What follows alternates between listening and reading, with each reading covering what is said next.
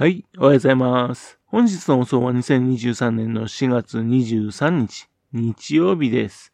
本日は第420回目のお話となります。このチャンネルは福島県郡山市在住の特撮アニメ漫画大好き親父のぴょん吉が響きになったことをだらだらと話をしていくという番組です。そんな親父の一言を気になりまして、もしもあなたの心に何かが残ってしまったらごめんなさい。悪気がなかったんです。不幸にこの番組に興味持ってしまったら、ぜひ今後もごひいきのほどよろしくお願いいたします。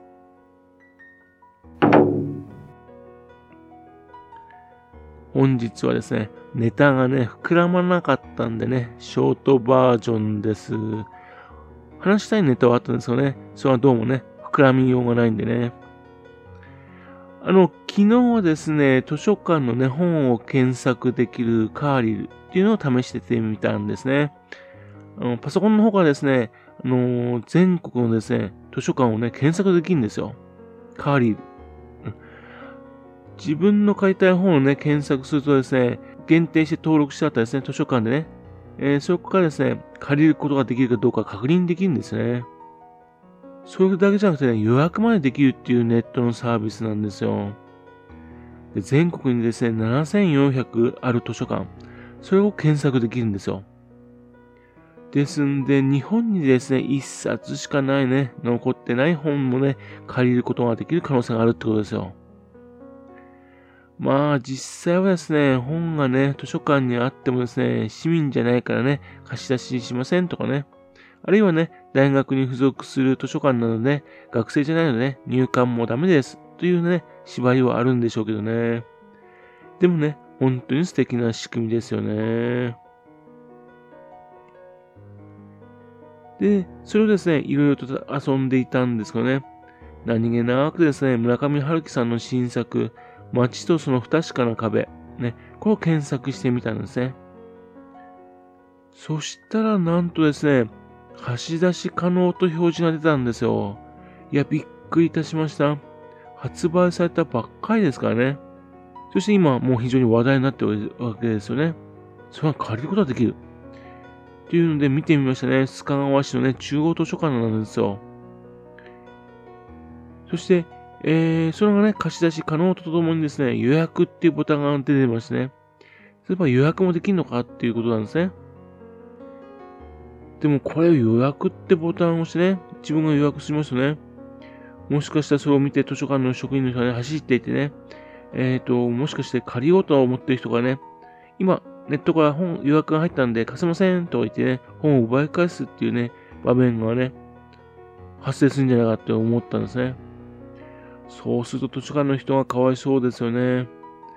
また逆にですね、ようやく探してね、あったーと喜んでね、あの、初夏からですね、本をね、手に取りましてね、借りようと思ってね、ルンルンっていう気分でね、あのー、貸し出ししようと思った。その時にですね、ネットから今予約されたのでダメです。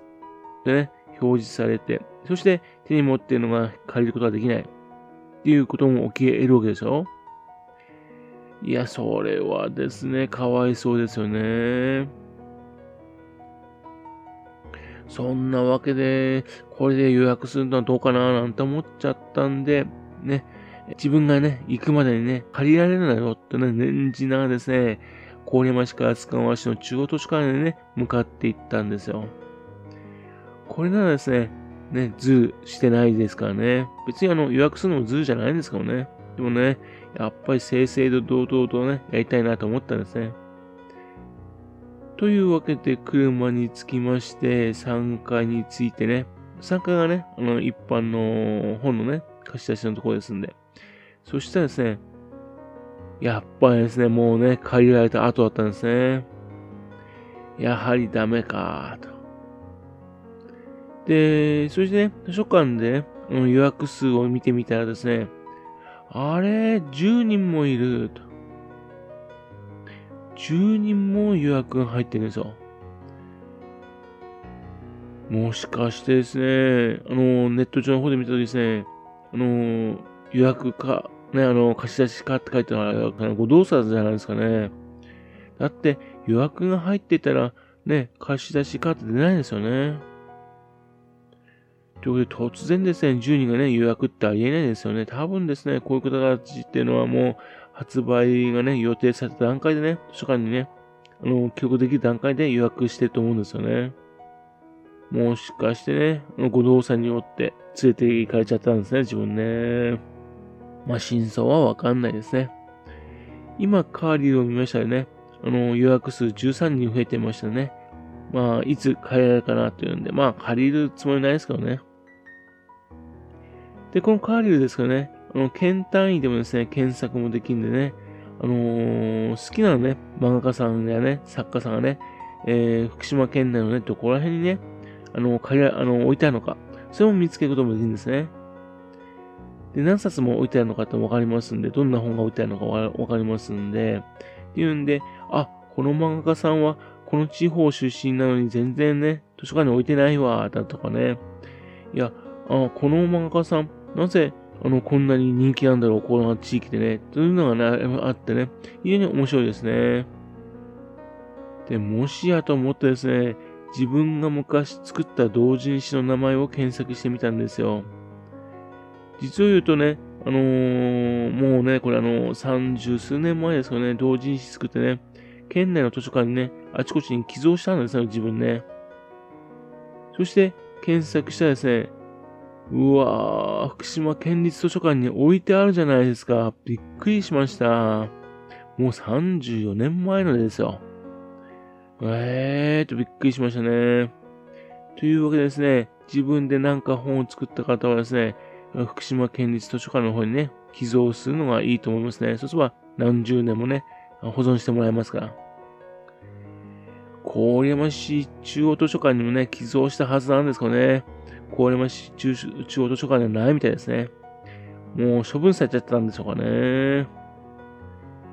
というわけでね、そんな風なことがいろいろ頼せる、ね、面白いサイトでした。ぜひね、あの、本が好きな人ね、使ってみるといいと思います。というわけでね、今回はショートバージョンということで、ここまでといたします。